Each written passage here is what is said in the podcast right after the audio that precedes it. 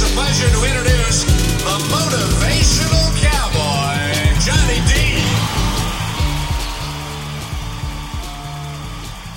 Johnny D, the motivational cowboy, with this week's Outstanding Life podcast. And today I have the pleasure of sitting down with somebody that I have been asking for over a year now Yeah, yeah. to be on this podcast. And um, it finally worked out. My schedule worked out, his schedule worked out.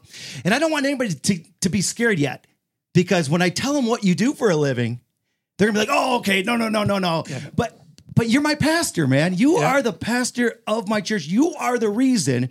You and your church is the reason why I came back to church. and I don't awesome. even know if you know this story, but uh, a good friend of ours, Eric, that does all the video work here.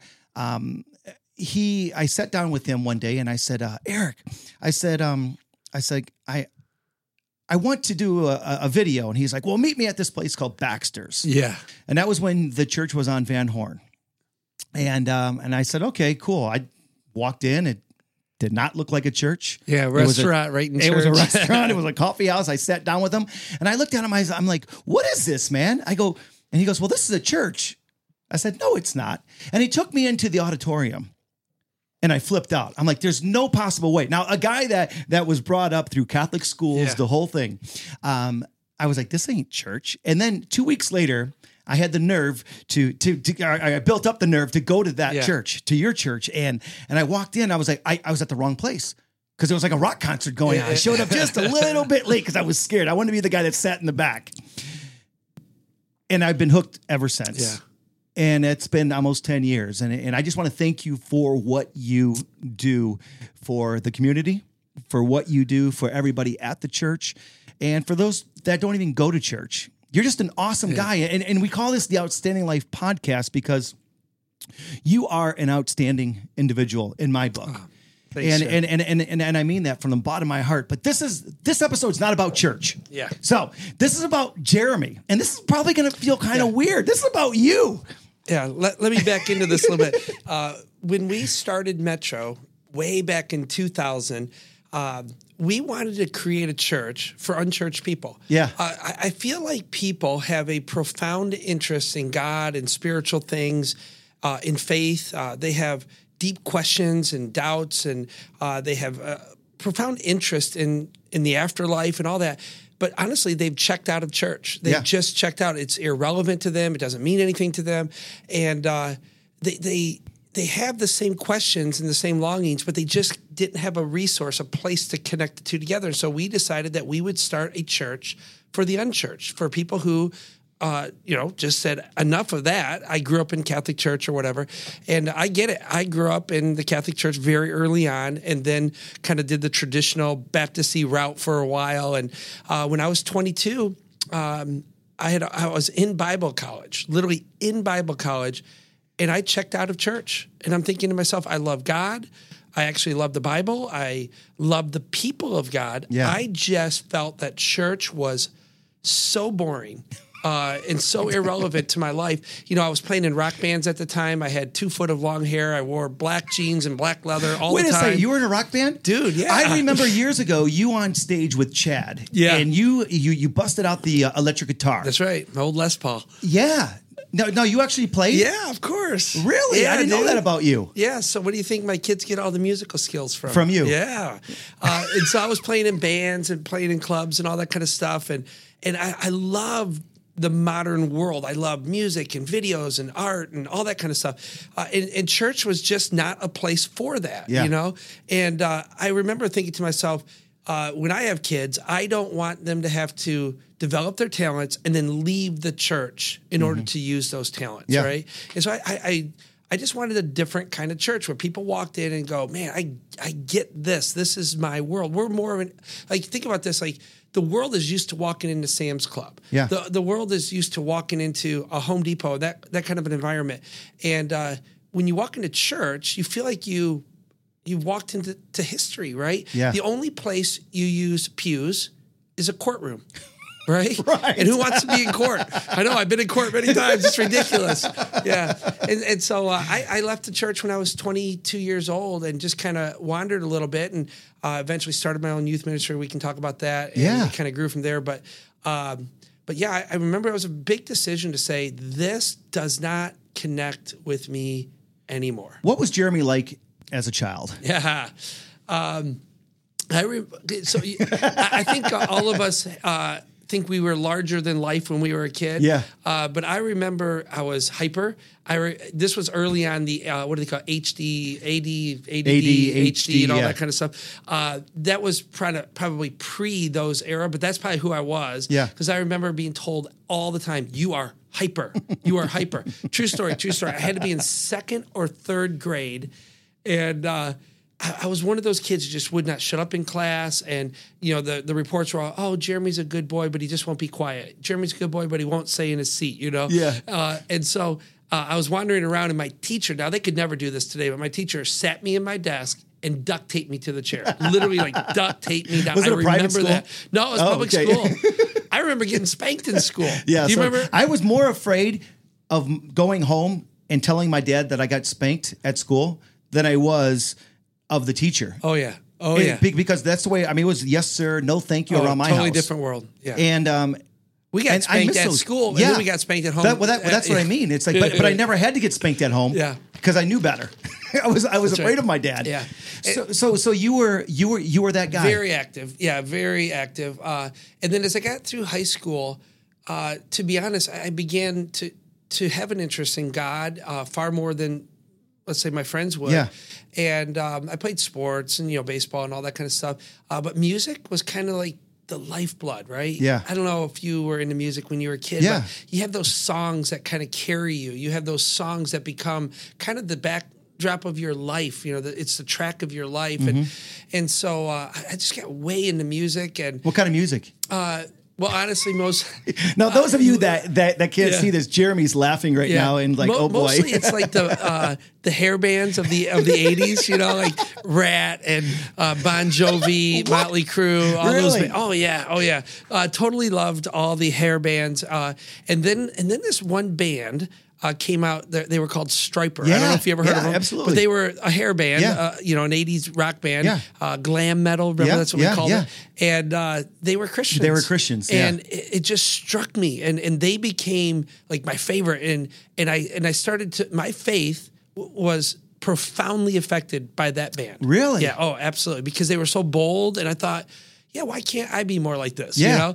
And so uh, you kind of get through high school and uh, I, I, I would say I was the type of guy who did not love high school uh, because I just wasn't into. I played music and all that kind of stuff, but I just wasn't into the party and I wasn't Mm-hmm. into the social status kind of a deal. I, frankly, I could care less what people thought about me. Yeah. you know, a- a- Did you know in high school though that that there was something burning inside you? Not early on. Now this is funny. Uh, I speak in front of thousands of people every week. Yeah. And uh, when I was in ninth grade, you know how you have to do that speech class? Yeah. Horrible. Horrible. Nobody likes it. And uh, so I, I remember uh, having to give these stupid speeches, and I just refused. I sat in my desk, and I remember looking at my teacher sa- saying, "You can fail me because I will never get in front of a crowd." Ever. Wow. Ninth grade, absolute failure. Going to 10th grade, you have to do English class with Yeah. two or three speeches. Failed, failed, failed. Would not give a speech. Uh, it was in my 11th grade year uh, that really I, I- I'd say I became a Christian, right? And I started to uh, give my heart more fully to Christ and, and trying to work on my faith walk. Now, I was a good kid. I went to church before that, but it was really the 11th grade year. Yeah. I was at this camp up north, you know, like uh, teen camp. Yeah. You've probably heard of these things. And, uh, and I remember the guy preaching this message, and it was about the idea that that my parents' faith was not good enough. That a broad faith that's you know kind of oh I believe in some God was not good enough. It was a challenge to give my heart to Christ, and and I did at this summer camp. And when I came back to school, uh, it was interesting. Uh, Something came alive in me. Yeah. and I remember being willing to to talk more boldly and openly about my faith and about what I really believed and who I really was. And uh, so through my senior year, uh, I developed this little Bible study after school. Like, you know how you get a couple kids together in a classroom and you go, "Hey, we're gonna have a Bible club." You know Yeah. how how uncool was that, right? Yeah. Uh, but this, we were in a school of maybe 250 or 300 high school kids, and uh, it grew and grew, and we easily had over 100 kids come to this thing. As a matter of fact, we outgrew the school and had to move to my parents' house uh, and, and use their backyard for this Bible club. Isn't that crazy? That is so cool. I, that's something that, that we have in common. And um, it's funny how God uses even children. Because I was a kid in high school. I Yeah. wa- I, was a, I, was a junior, and um, I was asked to to do this counseling with kids in the morning. yeah. And I said, "Me?" I, I, I said, Wow. "Did you see my grades?" I'm like, "No, no, I'm not your guy." Yeah. I go, you know, those people down there are the smart people. And no, no, I'm not. They're like, no, but you. There's something special about you, and um, it started with one kid just coming before Yeah. school. Isn't that incredible? And by the time my, my senior year came about, I had um, people working with me, or not working for, me, but you know, other Yeah. students, and um, it had three classrooms full of kids coming and just talking about their their issues. wow.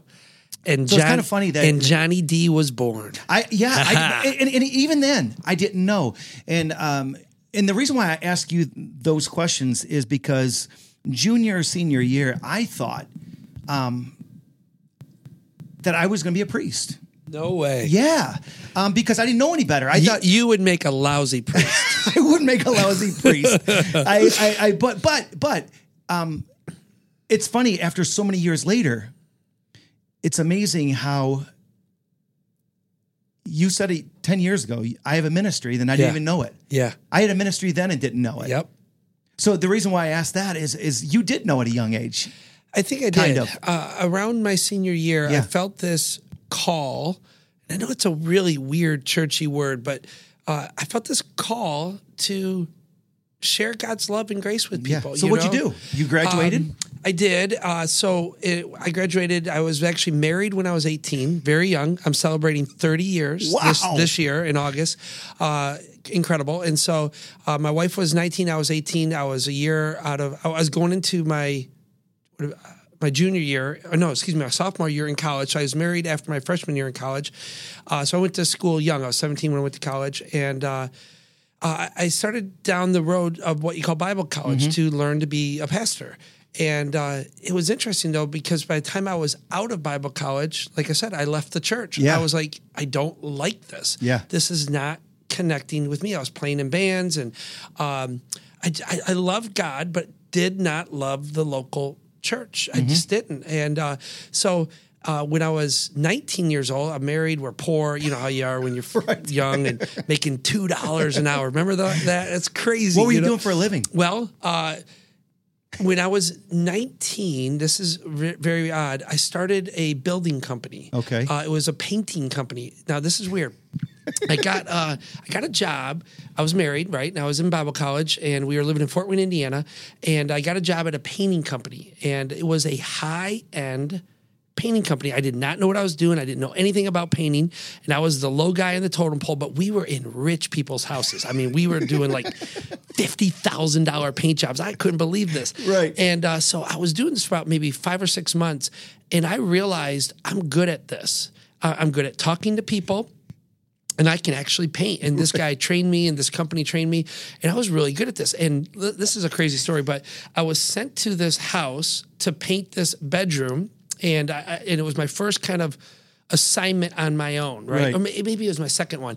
Uh, but anyways, this guy owned a GM dealership, right? Okay. Beautiful house, rich people, and all that.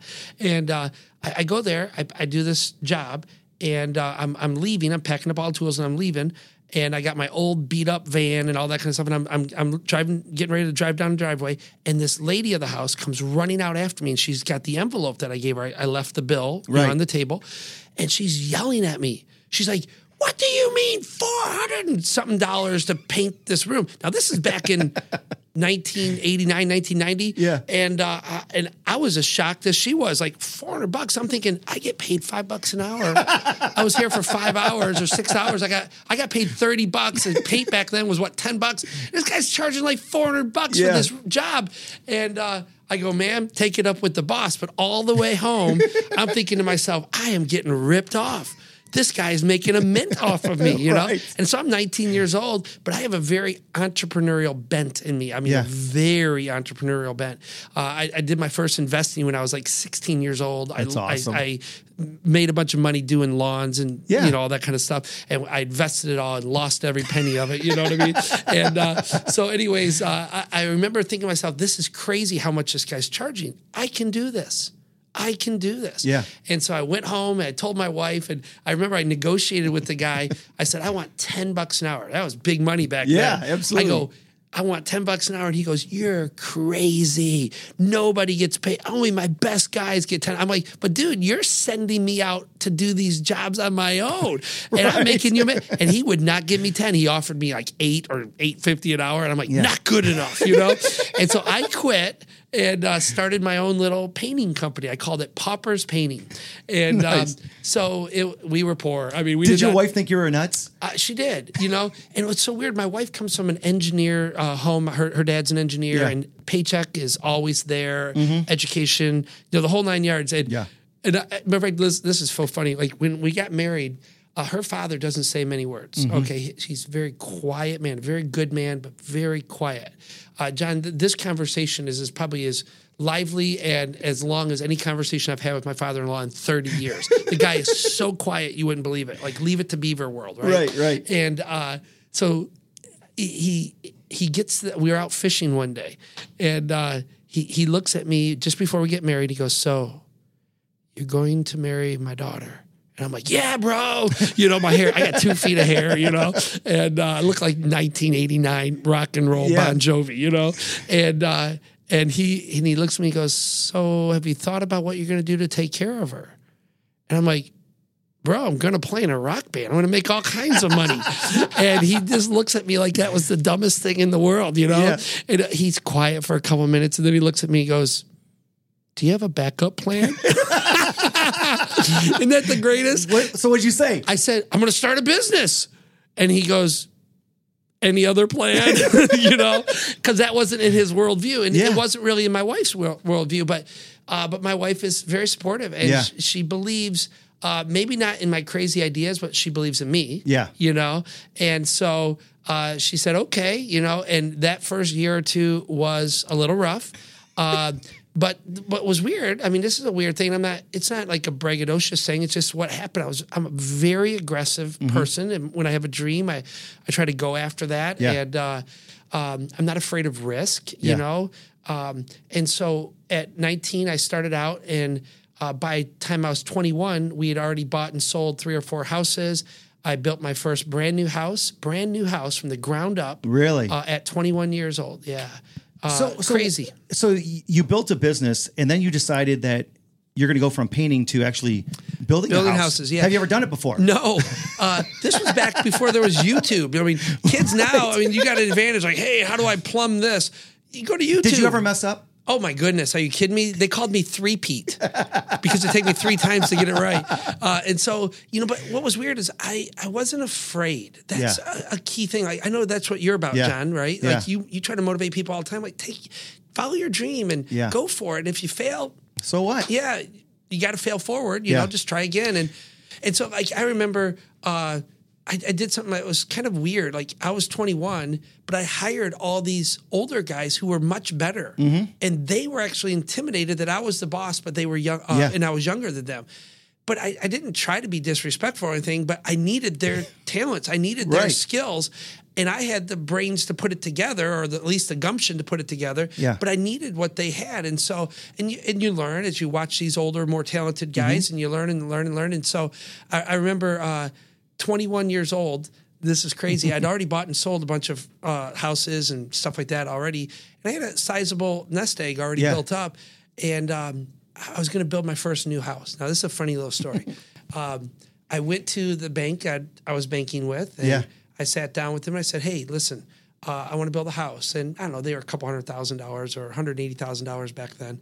And uh, I said, "I'll put up half of the money, and I'll buy the land." And I just need you to supply the other half. Yeah. And the guy goes, "Oh, this will be no problem. Fill out the application and all that kind of stuff." And uh, and I didn't. It was a. I remember it was a two hundred and fifty dollar business loan fee. That's a lot of money back then. Yeah. Okay. and uh, I fill it all out, and they I get denied for the loan.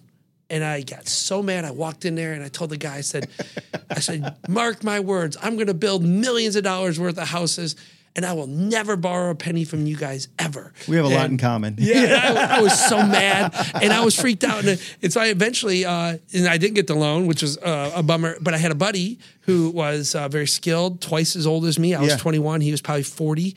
And um, I said, "Hey, I need your brain, I need your skill." And I need your money, you know? and he's like, okay, what's in it for me? And I said, well, you can work your day job. I will work all day on this project, and all I need you to do is come after work for an hour or two a night and and tell me what, what I'm doing wrong. Yeah. You know, kind Yeah. of a deal. And so we built our first house together and made a bunch of money. And uh, Wow. yeah, it was uh, kind of cool. And that kind of got the ball rolling and built a bunch of houses. So you got your business going. Yeah. You're married. Things are great. Yep. You decide to have kids. Yes. Uh, so in my early 20s, uh, a bit of an old soul already. I mean, how many people are married at 18 and, Yeah. you know, have, have your house and your life kind of going and yeah. all that. And so my wife and I wanted to, to have kids. We really wanted to have a, a big family. And so uh, from really our early 20s uh, through our late 20s, we, we tried to have kids. And, um, as they say, the practice is fun, but it just didn't work, you know? yeah. and we we didn't have a kid, you know, and it was heartbreaking. As eh, I don't know if you've dealt eh, with this or know people who have, but it is absolutely the death of a dream every month. Every month when you find out you're not pregnant, it is the death of a dream. And, you know, Mother's Day and Father's Day and holidays, there is a hole in you because uh, for many people who long to have children, it is the greatest dream of their life. And uh, I mean, you remember when your kids were first Yeah. born and how, Did you kid, not kids? yeah, yeah, No, that's right. um, but did you start to question your faith and question God question. because of that? Yeah. Oh, oh, and I. I don't want to get too Yeah. personal, but I mean, No, no, that's it. Uh, uh, it, it was a very raw thing, and uh, I came down with diabetes when I was 21 years old. Mm-hmm. Oh, wow. Uh, type one diabetes. I take three, four shots a day, and um, you know, you, you put that, and then not having you know the children, and, and there is this thing inside of humanity that begins to think that you're the center of the universe, and you go, God, why me? Yeah. You know, and I remember uh, when I came down with diabetes. I remember when we were in this infertility struggle, uh, just constantly praying, constantly asking God, constantly talking to people like you and other uh, mentor type of Mm-hmm. people in my life. Uh, what is God's deal? what is God's deal? What, I'm one of the good guys. Yeah. You know, uh, I finished Bible college. At this point, I am uh, a youth pastor. I started this youth ministry out of my house. We'll get, maybe get into that Yeah. a little bit. Uh, and and I, I feel like I'm one of the good guys. I'm doing good work. My wife is incredible, you know, and uh, nothing was happening, you know, and and so you go into all the infertility. We spent a fortune, as you can imagine, and uh, literally we were at the very end. We said we're we're done. And we're going to start looking into adoption, and we, we we were we were looking into adoption, and uh, Lynette gets pregnant with our son Zachary, and uh, it was amazing, you know, as, Yeah. as you can as you know, and and when our first son came, Zachary came. Uh, I remember very distinctly the doctor used this phrase. Uh, it's like your womb is opened, and it'll be fine. The next one will come easy. Just go home and have fun, you know, Right, kind yeah. of deal. Well, we went home and nothing happened, you know, and she didn't get pregnant. And uh, a couple years later, we're thinking, all right, we're we're going to move toward adoption, Mm-hmm. uh, and that that's probably the biggest God story of my life. Yeah. can I tell you about that? Yeah, no, please do Okay. because that's a question that came in on social media. And this lady wrote, please ask this pastor his favorite God story. Okay. So uh, it's kind of funny how yeah. you just asked yourself that the, question. The, yeah, the please. favorite God story out of my own life would be my daughter's birth. Um, we we just built. Uh, we, I was twenty. Uh, no, we were. I was. I was thirty. I had to be thirty-one years old. Thirty-one years old.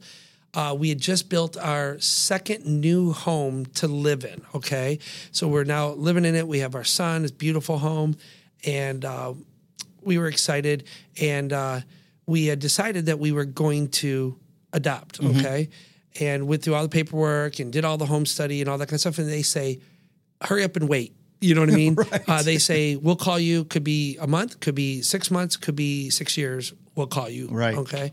And we're like, okay, God, it's in your hands. And so, um, couple, I, thought, I don't think it was more than two or three weeks had gone by, and I am in this yard. I had 30 yards of dirt poured into the front yard, and I'm out there sweating like a pig. I'm, I'm moving all this, you know, stuff around, and um, uh, I, I, I'm literally working on the uh, yard side, opposite side of the driveway, on this big hill of dirt, and I hear what I think to be a plain voice. It'd be just as clear as you. Oh, I actually need to back up. I'm sorry. I, I need to back up. I need to back up.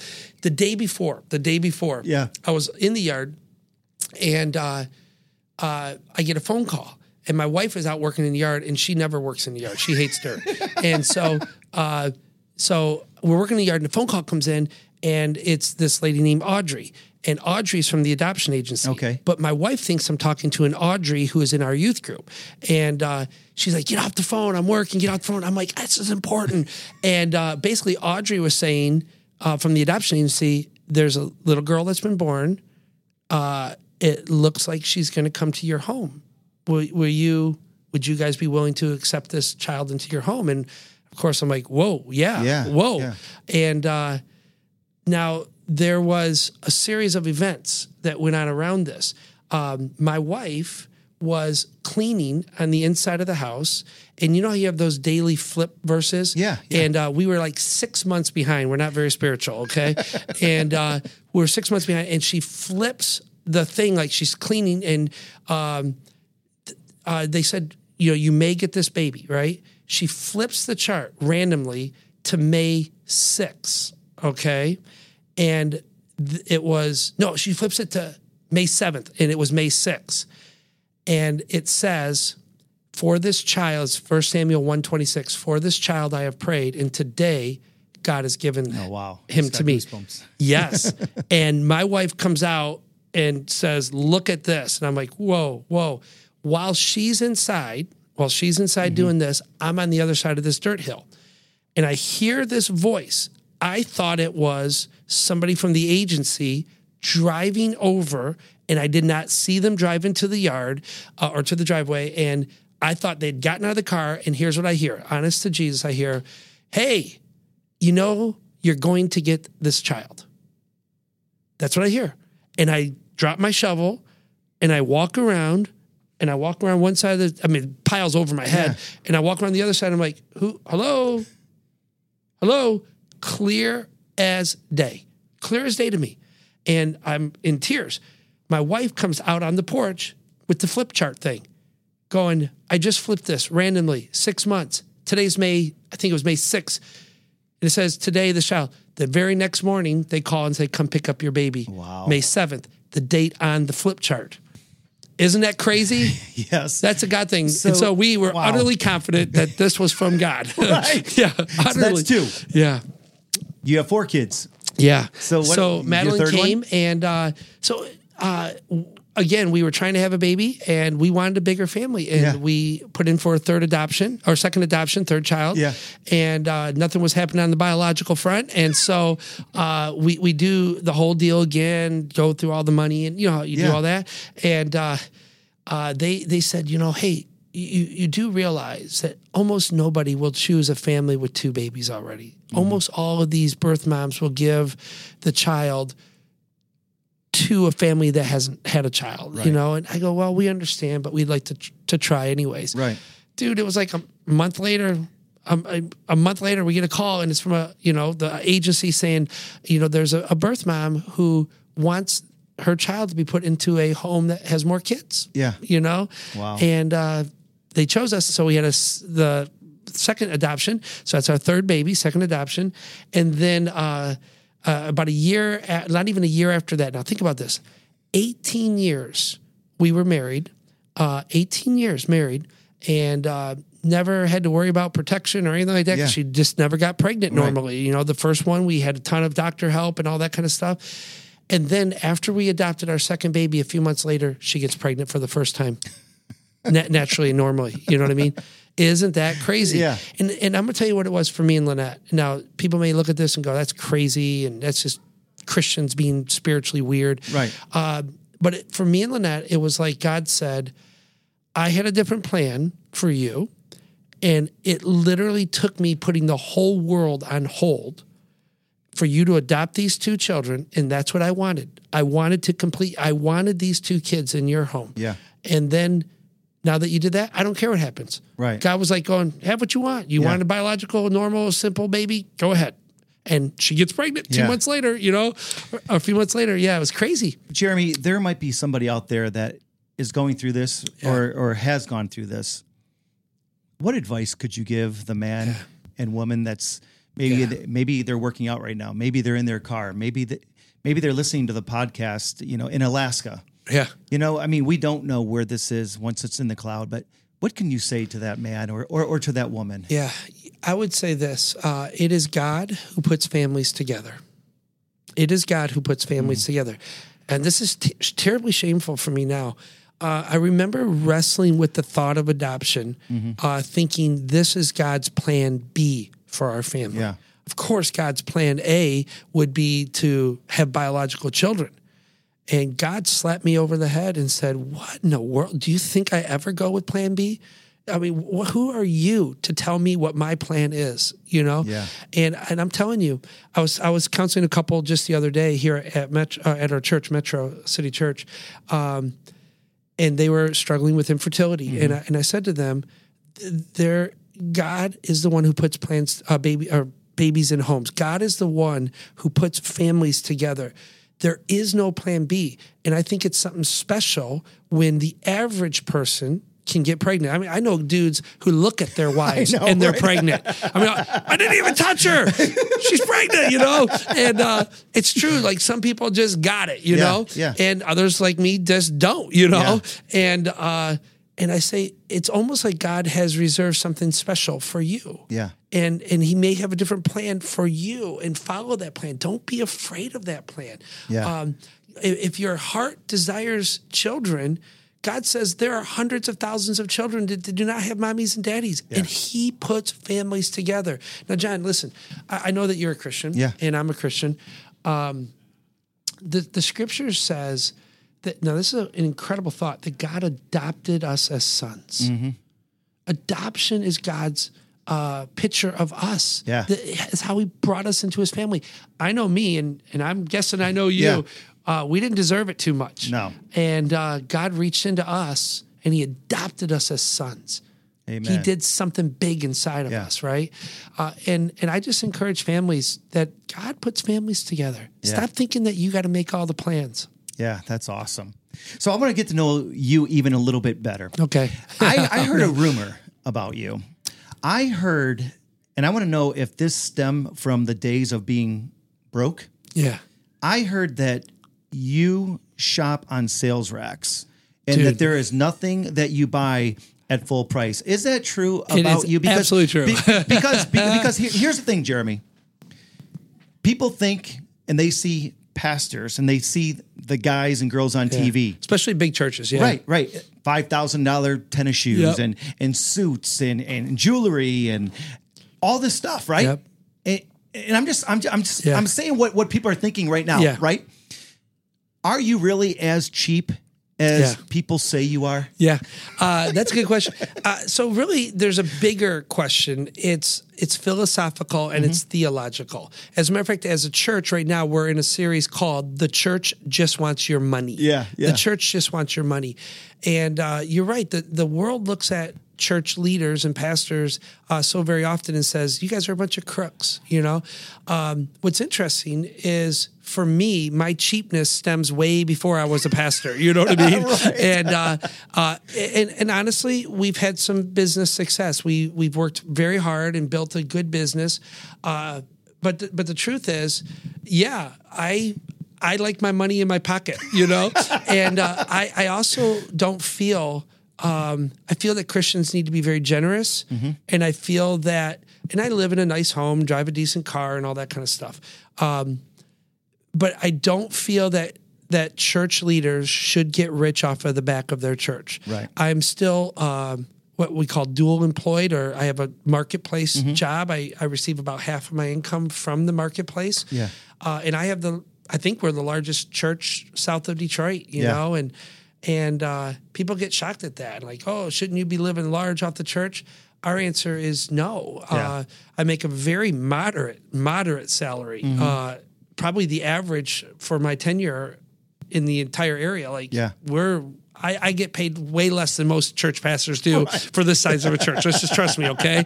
And uh, it's funny because I remember uh, back in the early days of Facebook, Yeah. uh, that there there was this group of people, and they were just anti God, anti church, and they were.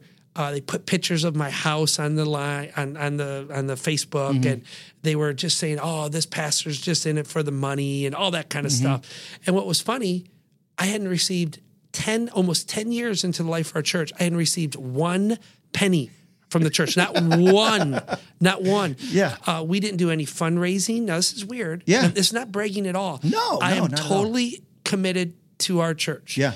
Uh, and when we started our church, uh, we had some people give personally, like you know your startup, uh, I guess you call it core group, you know. Mm-hmm. Yeah. But our first offering was thirty-four dollars and eleven cents. I still remember thirty-four dollars. Okay, Wow. and I remember looking at my wife, going, "What have we gotten ourselves into?" and literally, my wife and I spent most of our life savings at that point. Yeah. To start this church, you That's know, awesome. we never went to any other organization. We never did any fundraising, anything. And uh, we thought, hey, look, if God's calling us, we need to be absolutely committed to this. We need to be all in on this. It needs to be different. And we're downriver people. We're Yeah. south of Detroit, man. Um, it's different here. You know, this is a working man's area. You know, John, Yeah, you- you're from the area. This is I haven't not- left the area. Yeah. And, and one, because I love it. Yeah. This is home. That- it- Good, hardworking people. Ask me all the time, Jeremy, and this is where me and you, and I don't even know if you understand how close that we are, even though we're not as close. You know what I mean? Yeah. It's like.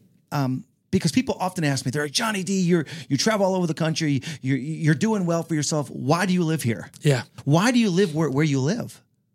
I'm like, It's home. because I'm happy here. like I have neighbors that like me and I like them. And when I leave, they watch my house. Yeah. And I like my money in the bank. Yeah. That's I right. like being able to put my kid through college. I like being able to buy her a nice car. I like doing nice things for other people. Yep. You know what I mean? That's so awesome. it's yeah, and Yeah, I I mean, so it. there there is a lot. So uh, okay, so you have your business, you have your wife, you got your kids. What did your wife think when you said to her, "Okay, things are great. We're going to start a church." uh, funny. Uh, I had been talking to my wife for years. Like in my early 20s, we started a high school ministry. Okay. Okay. That's all it was. It was like a high school youth group. Yeah.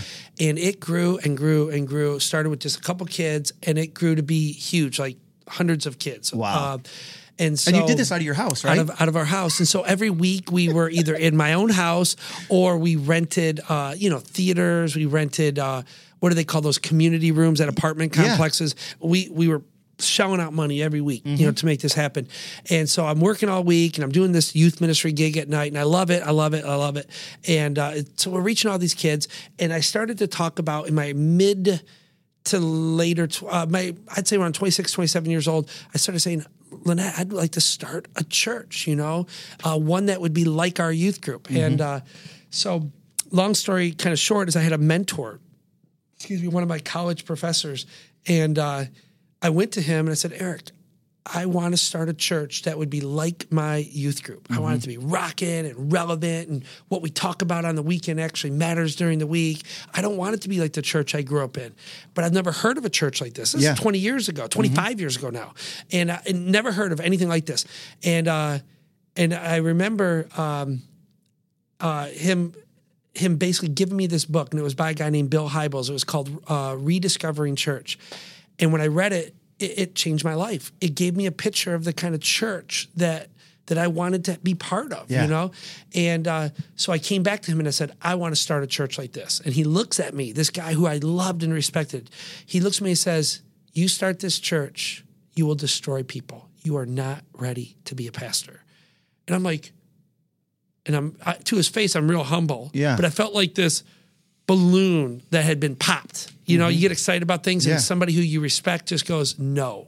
You know, and of course, to his face, I'm like, "Oh, I get it, I get it. Yeah, I probably need a little bit more seasoning." But I walk out, I'm throwing things around, going, "Dude, I started a successful business. I got a big youth ministry. You don't know what you're talking about." Yeah. But you know what? He was right. I wasn't ready at all. You know, you're young and you are brash and you are dumb and you think you are large and in charge. But God has a way of humbling you. You know what I mean? And um, so uh, he gave he gave me this phone number of this uh, guy who was older than me, who had an adult group that was thinking about starting a more modern church, and I had all these teenagers. He said, "Why don't you guys talk and maybe you guys could put something together?" You know. So I'm like, yeah, yeah, yeah, bro. And I take the number and I promptly throw it away when I get home. My wife saves the number, literally saves the number. A few weeks later, I'm on the couch in the living room and having just this moment with God where I'm going, God, I don't know what to do. Uh, I've never felt ever at this point uh, in my adult life that I didn't know what was next for me. Mm-hmm. I just always had this feeling of God telling me what was next. And I felt empty. I, I wasn't like spiritually off the rails doing terrible Right. things. No. I just didn't know what was next. I have this big youth group, uh, but I know that the local church is where it's at. I just can't work with kids because these kids graduate and they they they leave the church. Mm-hmm. And the Bi- the Bible is very clear that the body of Christ involves me and you, our grandparents, our kids, Yep. and everybody in between. You know, and uh, so uh, my wife comes. I'm on the couch. I'm in tears one night, and she says. Here's the phone. Remember those old big cordless phones with the big antenna? She hands me one of those, and uh, she hands me this phone number. And she says, "Call the guy." I'm saying, "What's this?" She goes, "That's that number that Eric, your mentor, gave to you. Call him." So I called the guy, and we end up launching a church. It's still operational here in town. Uh, in 1997, I was the youth pastor, and uh, this guy was the lead pastor, and it was good. And I got a lot of experience, and I grew up a little bit, but I could never shake the feeling that God wanted me to launch a church from scratch and be the the lead pastor. And um, about a year and a half into that church, when I was about 27 and a half, almost 28, uh, we were going up north, my wife and I, and I 75 heading toward Flint. I uh, bring up the conversation again with Lynette, and I'm like, honey, baby doll, sugar pie. Uh, I really can't shake the feeling. I, I just feel that God wants me to lead a church.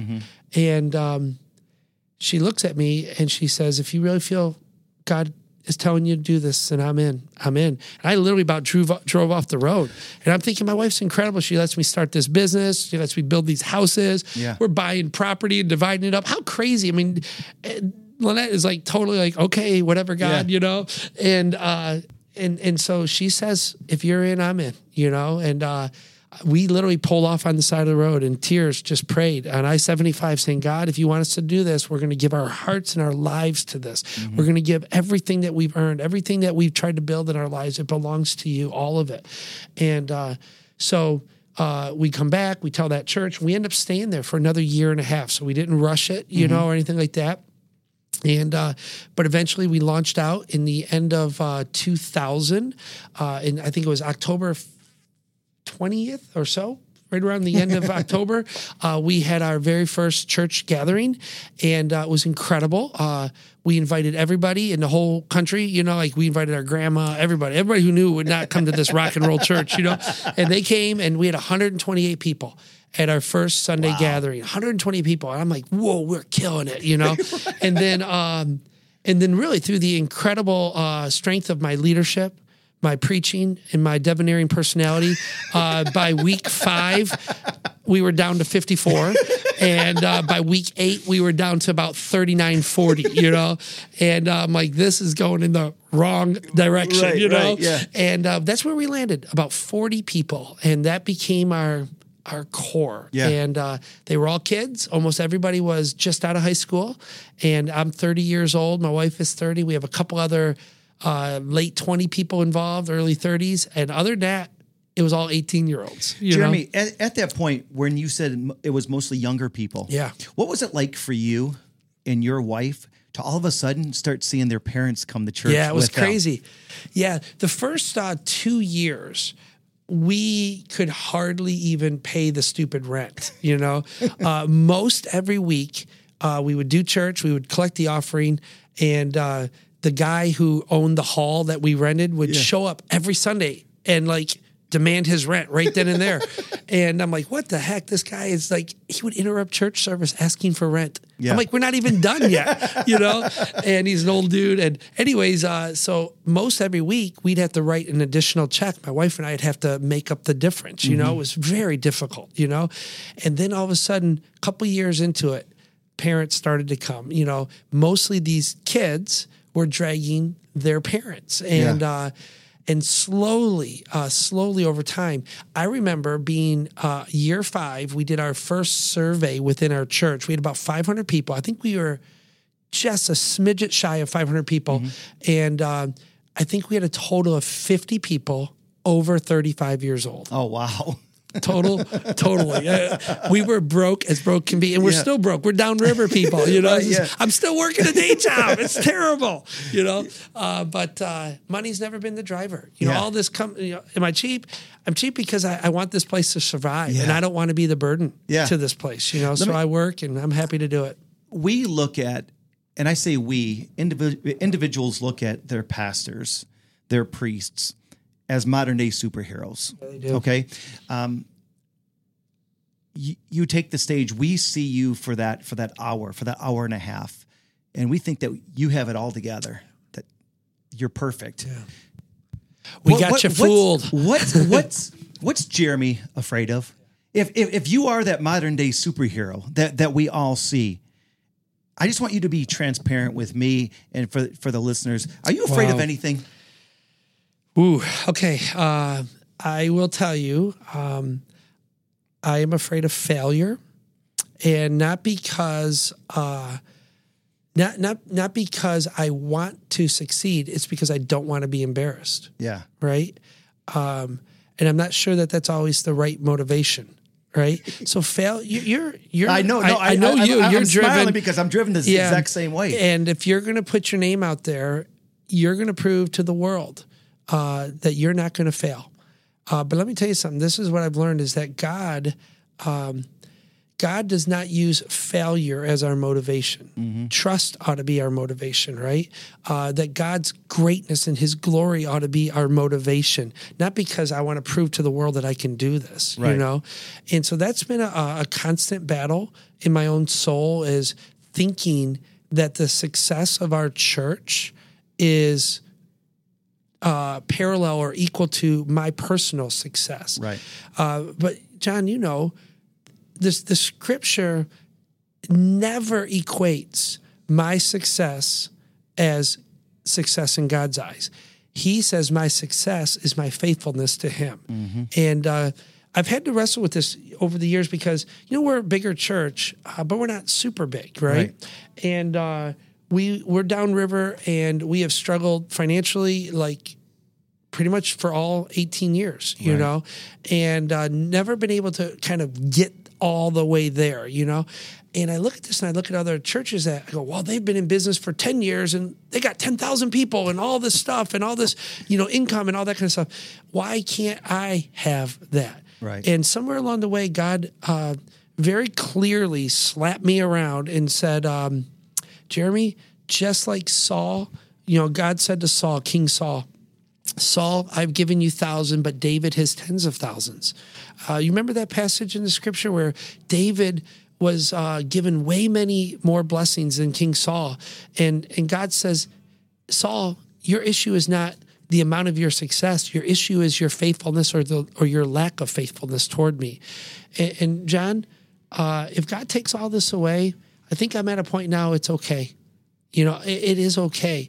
Uh, I am called to be faithful to God. Yeah. And no matter what it is, um, and you know, even like summertime, people don't realize summers are hard on pastors because your attendance drops by a quarter at least, and and every week you go, where did 500 people go? Do they not right. like you anymore? Right. You know, uh, and then every every month Do you, know, do you know what make probably it makes me feel good, and it's making everybody listening to this feel good? That you deal with the exact same things that oh, we deal yeah, with. no question. You as a man are dealing with sometimes the ego because we all have it. Yep. Yeah. You know what I mean? I'm getting goosebumps right now because I mean you try not to, Yeah. but we're wired a certain way. We're humans. Yep. and and, and it's just kind of crazy. Yeah. Jeremy, when, when you want to get away from, and I mean this in the utmost respect. But when you want to get away from the family, Yeah. and you want to get away from the business, and you want to get away from the church, Yeah. what does Jeremy Schossau like to do? When Jeremy wants to get away from everything. So you're saying outside of my family? I, just everything. Like, do you have a Harley that, that you jump on and you let your hair whip, flip through the, the wind? Uh, you know, do you have a would boat s- that you go on? Do you sit in a, under a tree and write No, poetry? uh, what is it? that- um, I do like to read. Uh, that's for sure. I do like to read. I would say I've struggled with personal time. Mm-hmm. I, I really have. Um, being bivocational all these years has allowed very little of that, like almost none. Yeah. And so any alone time or away time really does need to be with my wife and kids Yeah. as much as possible, you know.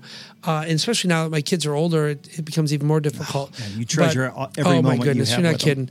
Uh, you're not kidding. Uh, so away time. It's kind of an ongoing joke in our family because when you're in in the downriver community you got a big church and you're on on the screens all the time Mm-hmm. people know you everywhere you go everywhere you go. And so if we want as a family to go out to eat we generally try to avoid downriver if we don't want to be interrupted you know Yeah. and uh, so we go to monroe or we will go to canton area or something Yeah. like that because to get out of our area and uh, but as a family we love to camp and Okay. uh, lake michigan is it that's so do you like to glamp or do you like to camp? We're Or- glampers. or- so we got a camper. Yeah, yeah, we got a camper. The, this old boy is not not doing the uh, tent anymore. So, So we. do you fish and hunt then too? Nope, not at all. Uh, not at all. I think that stuff is slimy and gross, uh, but I love it. I love people doing it. Uh, I'm all supportive of it, but uh, it's uh, uh, not not me for sure. But I love being out in nature. I love walking. I love riding my bike. All that kind of stuff. Uh, now, the only alone thing that I really this is weird. I mean, people. My wife thinks I'm crazy about this. I watch documentaries Yeah. Uh, about I'm like on a, a six part series on the building of New York City right now. So I love history. Okay. And I love uh, I love war. I love the art of war. Yeah. I love the I love learning about the devastation of war and why things happen in human history. Mm-hmm. So I, I I watch these documentaries on my own and that's That's probably cool. it. Yeah, You know, that's yeah. that's it for me. It's like my wife will like, "What are you watching?" Uh goes right back to sleep, you know. Jeremy, I don't know why I'm asking you this question, but um, I was praying this morning just about this podcast and, and, and about coming on here with you because you are somebody that I respect a lot. Um, but as a as a speaker, just not in the church, um, people often give me things to carry. I in, in, in my bag here, I, I have a, a a coin that has been uh, blessed by the Pope. Yeah. Um, I have a coin that um, that uh, one of our border patrol um, officers gave me, and it was his own personal one that that, that he carried for ten years. And I carry certain things with me that people give me. Is there something throughout the twenty some years you've been a pastor that somebody has given you that meant so much to you that you still have today? Well, I have. I, don't wanna say good I luck, don't- John, Yeah, but I do don't. you know I I don't carry anything because I lose everything. I'm terrible. my wife put all these uh, tiles on my phone, my briefcase, my wallet. You know what I'm talking about? Like Yeah, you can yeah. find them that way. Uh, I literally lose everything. Uh, but I, what I do keep are in, a lot of encouragement notes over the years. Uh, you know, every Do once in a people while, still hand Oh write yeah. Oh yeah. Mostly email nowadays, you Right, know. yeah. Uh, sometimes Facebook, but yeah, uh, it is incredible when you get a note that says, "My life was heading in this direction." And because I came to the church and and really started getting connected, now my life is heading in this direction. Isn't that awesome? It is incredible, John. That is motivation enough, isn't Yeah, it? yeah, absolutely. No, no, absolutely. Let me ask you this: Do you have tattoos? Nope. Because we are in a church that is filled with people with tattoos. It's crazy. You don't have a tattoo? No, Well, half of our you? staff has tattoos. Yeah. No, I'm too. Listen, bottom line is this: uh, why why would you put a bumper sticker on a Ferrari? you know what I'm Oh, saying, boy. baby? Right here. Let, let me ask you this: Do you have pets? I hate animals. I, no, I take that back. Listen, I really do. I love animals. Uh, I love them. I love them baked. I love them deep fried. I love them grilled. Uh, no. So you're not a pet guy, not, a, pet dog, guy cat lover. at all. Uh, as a matter of fact, I, so you have four kids. Do, have they, They ever have came home oh. every day? Said, oh. every day. And, how do you tell the, these four beautiful children no every single Well, day? a good parent figures out at least one thing to tell their kid no to.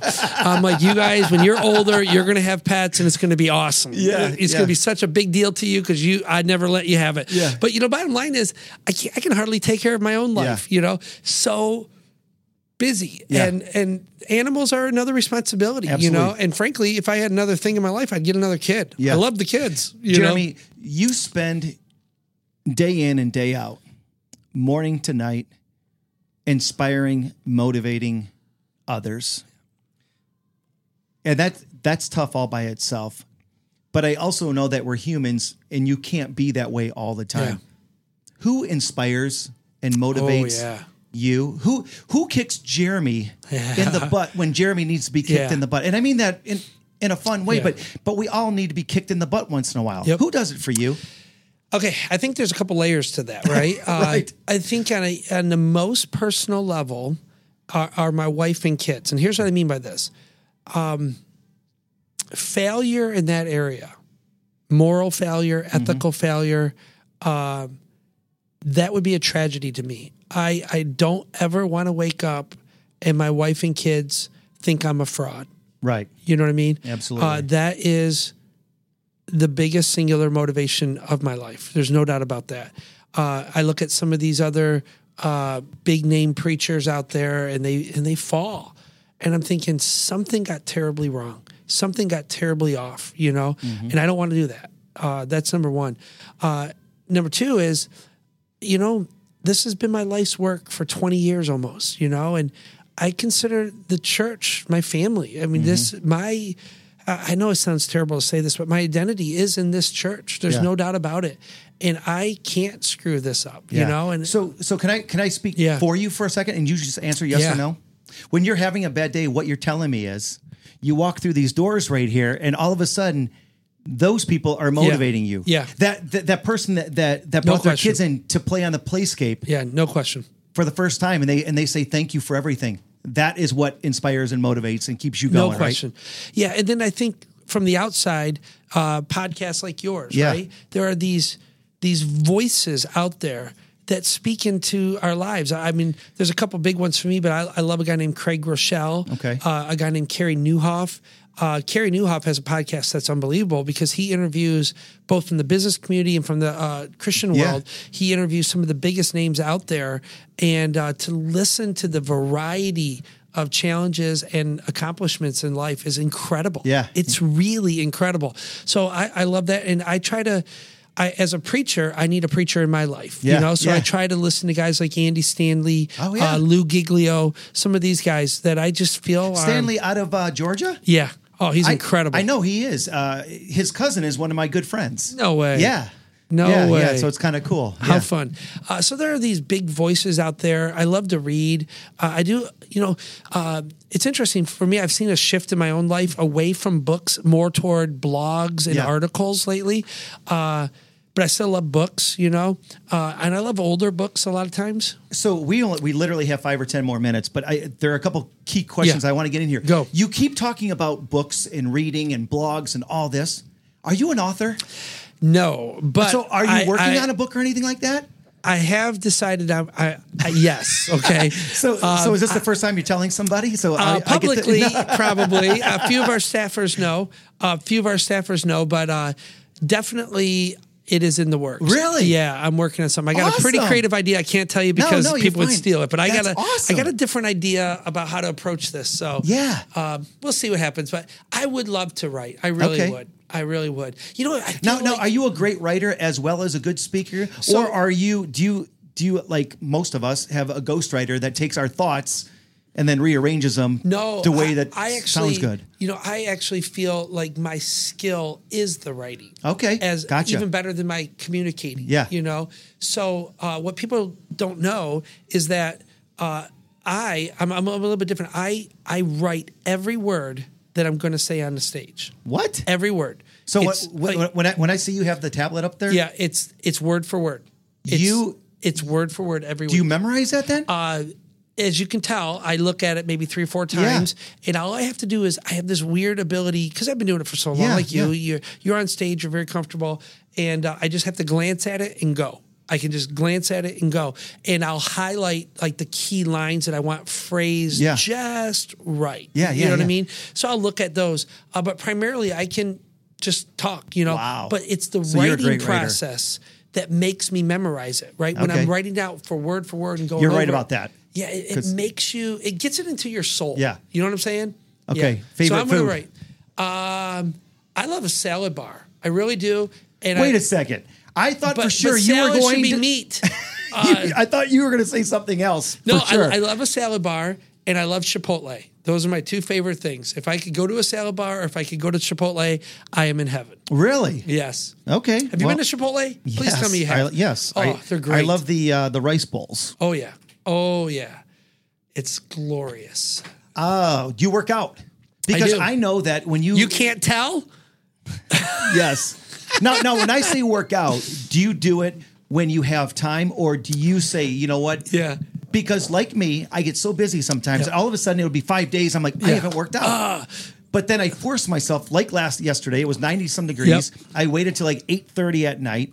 I went for a four mile walk, and then I realized why I like to do it in the morning because the bugs were hitting me in Oh, the face and stuff like that. Yeah. So, um, yes, I, I do work out, and it kills me because some of these guys I listen to, uh, they they make me feel so guilty because they are regimented, right? They Yeah. are. Oh, I'm five days a week, and I'm at the gym every day at four thirty in the morning. Not me, man. I can't even move before nine o'clock. Yeah. You know, and. Uh, uh, but I do try to go three days a week on average, maybe four if I can, and I'm totally random. Like it could be nine thirty in the morning, it can be eleven thirty at night, and Yeah. I'm like, if I get there, I get there. It's awesome, and I'm the worst worker outer ever, ever. I, I just jump around, whatever machine's open. Uh, I am not like dialed into anything. I'm just moving. Like I just literally think if I'm lifting up things and moving things, I'm doing better than nothing. Yeah, you know. yeah.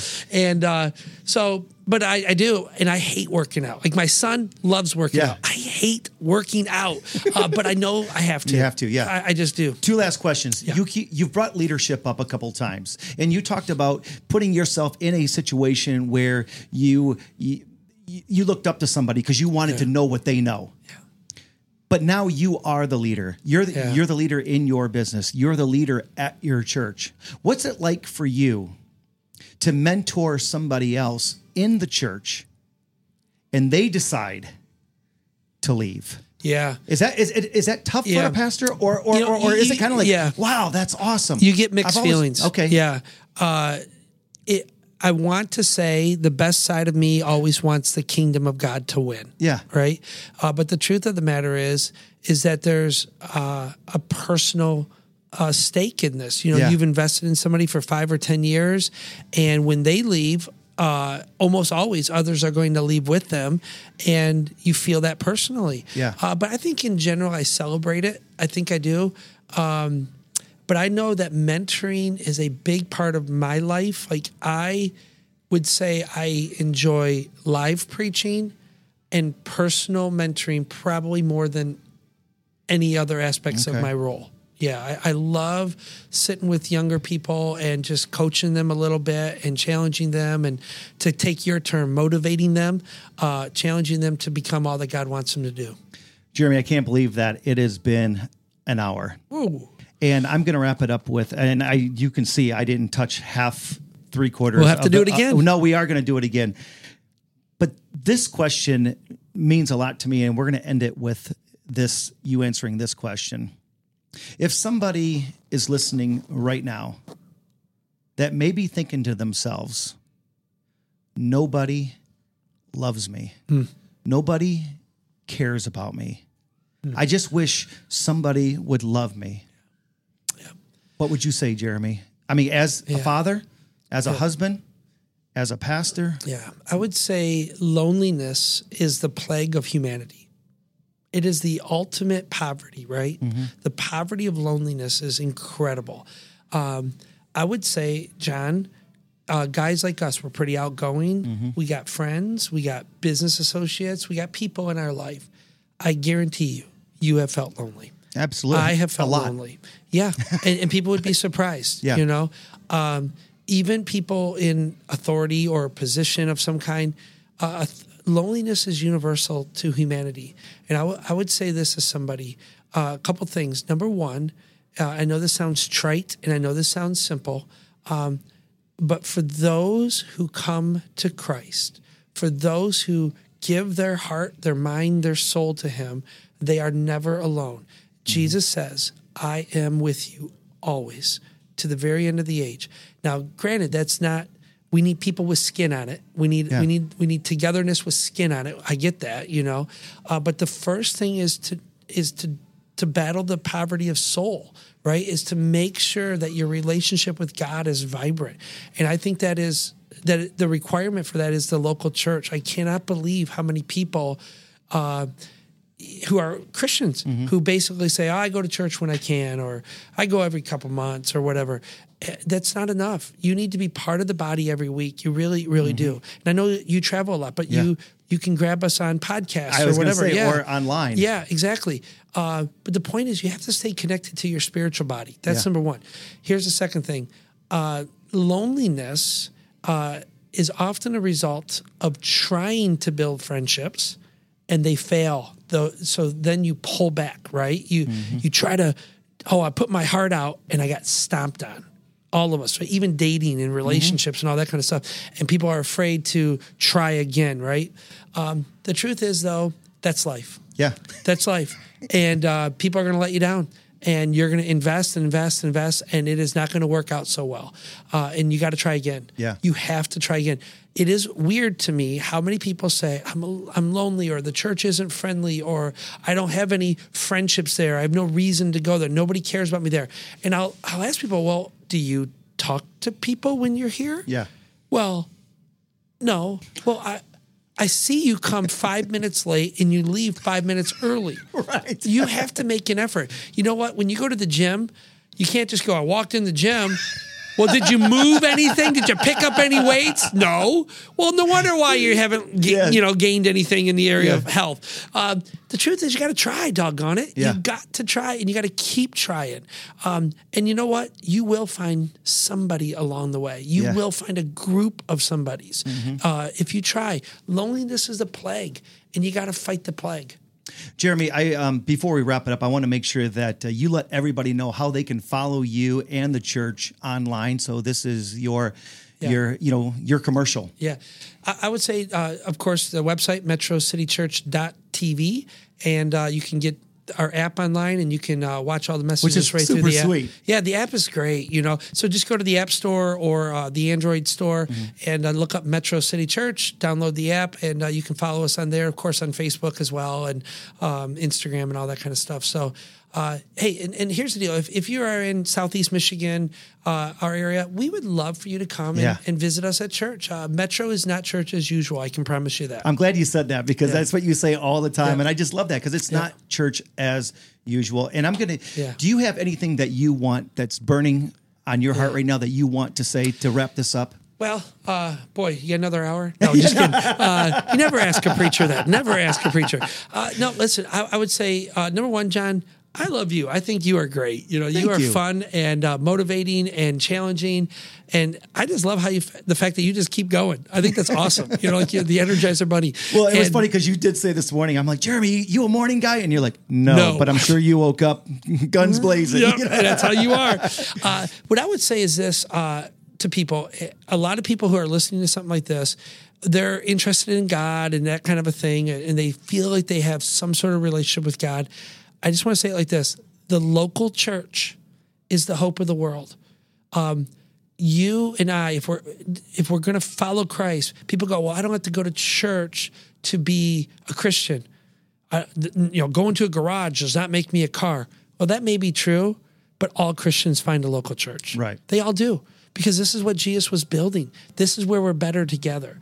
Uh, this is where we get challenged. And, you know, frankly, yeah, there are a lot of crappy, can I say that? Yeah. Local churches. Yeah. There are a lot of terrible ones, you know, but there are a lot of great ones. And you need to find one in your area. Yeah. You really do. And it will help you in your life. You put God first, like believers have done for thousands of years. You put God first, and everything will flow out of that.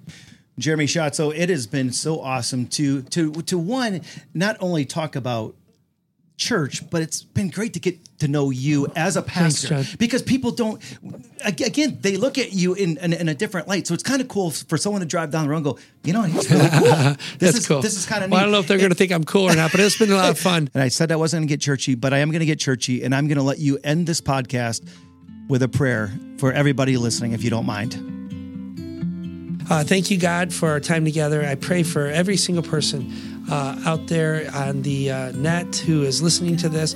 I, I pray, God, that your spirit would connect with theirs, God, that you would lift them, that you would encourage them, and uh, help them to find a home inside of your kingdom. In Jesus' name, amen. Amen. This is Johnny D, the motivational cowboy, with this week's Outstanding Life podcast with Jeremy Schossau, my personal pastor at the church that I go to. And I just want to let everybody know that you can follow us. You can go to motivationalcowboy.com. You can download all the podcasts at Apple Podcasts, Stitcher, YouTube, Spotify, SoundCloud, and Player FM. And don't forget, now you can donate on PayPal as well as support on Patreon. Again, this is Johnny D, the motivational cowboy, telling you be safe, have fun, and have yourselves an outstanding day.